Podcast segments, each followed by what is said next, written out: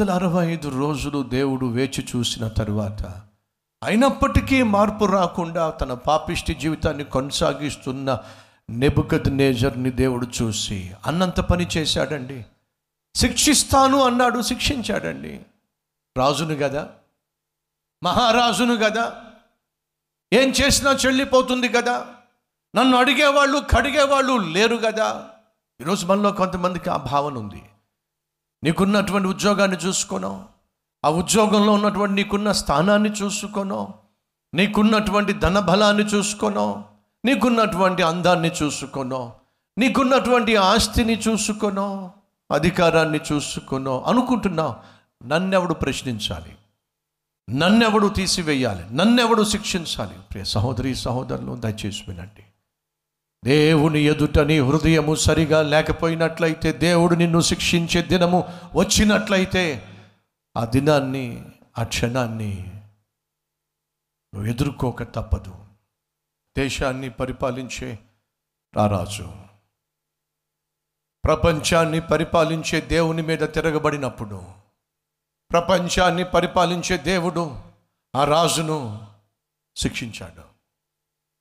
శిక్షను అనుభవిస్తున్నప్పుడు నెబుకద్ నేజరు బుద్ధి తెచ్చుకున్నాడు. మనస్సు మార్చుకున్నాడు. సత్యాన్ని గ్రహించాడు. ఆ తరువాత ప్రపంచానికి బహిరంగంగా లేఖ రాశాడండి. ఆయన సర్వోన్నతుడు మహోన్నతుడు. కాబట్టి నేను ఆయనను గణపరిచాను స్తుతించాను కీర్తించాను. ఇప్పుడు నేను ఆయనను విశ్వసిస్తున్నాను. నెబుకద్ నేచర్ ప్రపంచానికి సాక్ష్యం ఇచ్చాడు. ఏమని? యహోవాయే దేవా దేవుడని. ఎలా సాధ్యమైంది? వినండి ఫ్రెండ్స్ దానియలు షద్రక్ మెషక్ అబెద్నగో ఈ నలుగురు కూడా బబులోను దేశానికి బానిసలుగా వెళ్ళారు. కానీ బానిసలుగా మాత్రం మిగిలిపోలేదండి. మరి వారు బానిసలుగా వెళ్ళినప్పటికీ బహు బాధ్యత కలిగి జీవించారు. బహు ఆత్మీయత కలిగి జీవించారు. బహు విశ్వాసం కలిగి జీవించారు. బహు పరిశుద్ధత కలిగి జీవించారు. వారు సేవిస్తున్న దేవుడు ప్రత్యేకమైన వాడని వారు సేవిస్తున్న దేవుడు పరలోకమందున్నవాడని వారున్న రాజ్యములో సాక్షార్థమై జీవించారు. రాజునే ఏం చేశారు? ప్రభావితం చేశారు.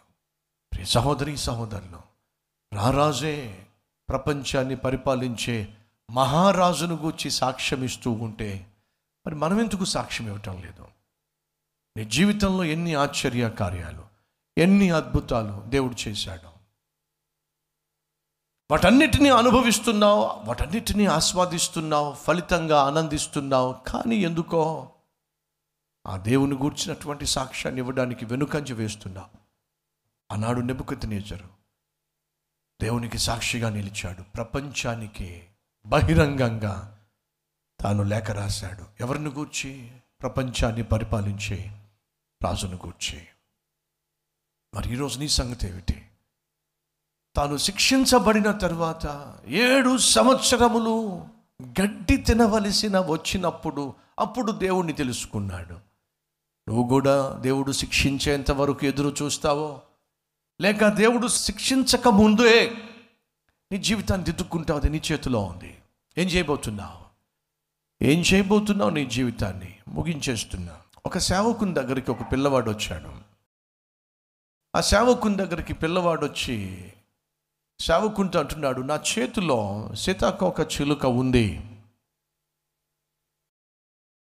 అది బతుకుందా? లేకపోతే చచ్చిపోయిందా? మీరు తెలివైనటువంటి వాళ్ళైతే చెప్పాలి అని ప్రశ్నించాడు. ఏమిటట?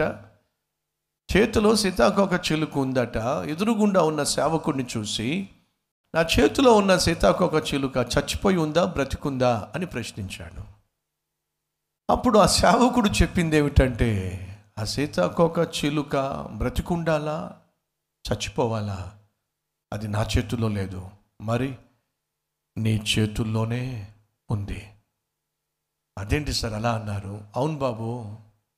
సీతాకోక చిలుక బ్రతకాలో చచ్చిపోవాలో దాని చేతిలో లేదు నా చేతిలో లేదు. అది నీ చేతిలో ఉంది. ఒకవేళ ఆ సీతాకోక చిలుక బ్రతికి ఉంది అని నేను అన్నాను అనుకో చంపేస్తా. ఇలా అంటావు చచ్చిపోద్ది. ఆ సీతాకోక చిలుక చచ్చిపోయింది అని అంటే దాన్ని విడిచిపెట్టేస్తావు సీతాకోక చిలుక బ్రతకాలో చచ్చిపోవాలో నీ చేతిలో ఉంది. సహోదర సహోదరి నీ జీవితం క్షేమంగా ఉండాలో నాశనం కావాలో నీ చేతిలో ఉంది.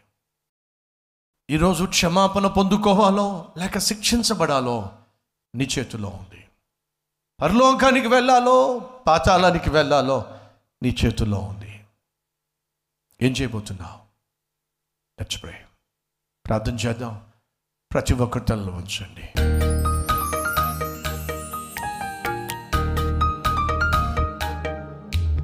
పరిశుద్ధుడా పరిశుద్ధుడా పరిశుద్ధుడా. ఈ సమయంలో నీ బిడ్డలు ఎలుగెత్తి ప్రార్థన చేస్తున్నారు. ఏడుస్తూ ప్రార్థన చేస్తున్నారు. నాయన నీ వైపు చూస్తూ ప్రార్థన చేస్తున్నారు. అన్నాడు నెబకతినేశ్వరు వరే గర్వించక శిక్షను కొని తెచ్చుకోక ఈరోజు నీ స్వరము విని నాయనా అయ్యా శిక్షించొద్దు శిక్షించొద్దు. నాయనా నన్ను కనికరించు. నాయనా నన్ను క్షమించు. నాయనా నన్ను మన్నించు. ఈ క్షణం వరకు చేసిన ప్రతి తప్పును నీ రక్తములో కడిగి ఒక నూతన వ్యక్తిగా నన్ను మార్చు. ప్రాధేయపడుతున్న పశ్చాత్తాపడుతున్న నీ బిడ్డలను కనికరించయ్యా. ఈ క్షణములోనే ఈ నిమిషములోనే ప్రతి ఒక్కరి జీవితాన్ని నీ రక్తములో కడిగి అయ్యా నూతన హృదయాన్ని దయచేయి హిమము కంటే తెల్లగా వారి హృదయాన్ని పరిశుద్ధపరచు నాయన. ఇది మొదలుకొని నీకు సాక్షులుగా జీవించే కృపనివ్వండి. మహారాజే ప్రపంచాన్ని పరిపాలించే దేవుని గూర్చి బహిరంగంగా సాక్ష్యం ఇచ్చాడు. అట్టి కృప ప్రతి ఒక్కరికి ఈరోజు అనుగ్రహించమని. ఏసు నామం పేరట వేడుకుంటున్నాం తండ్రి. ఆమెన్.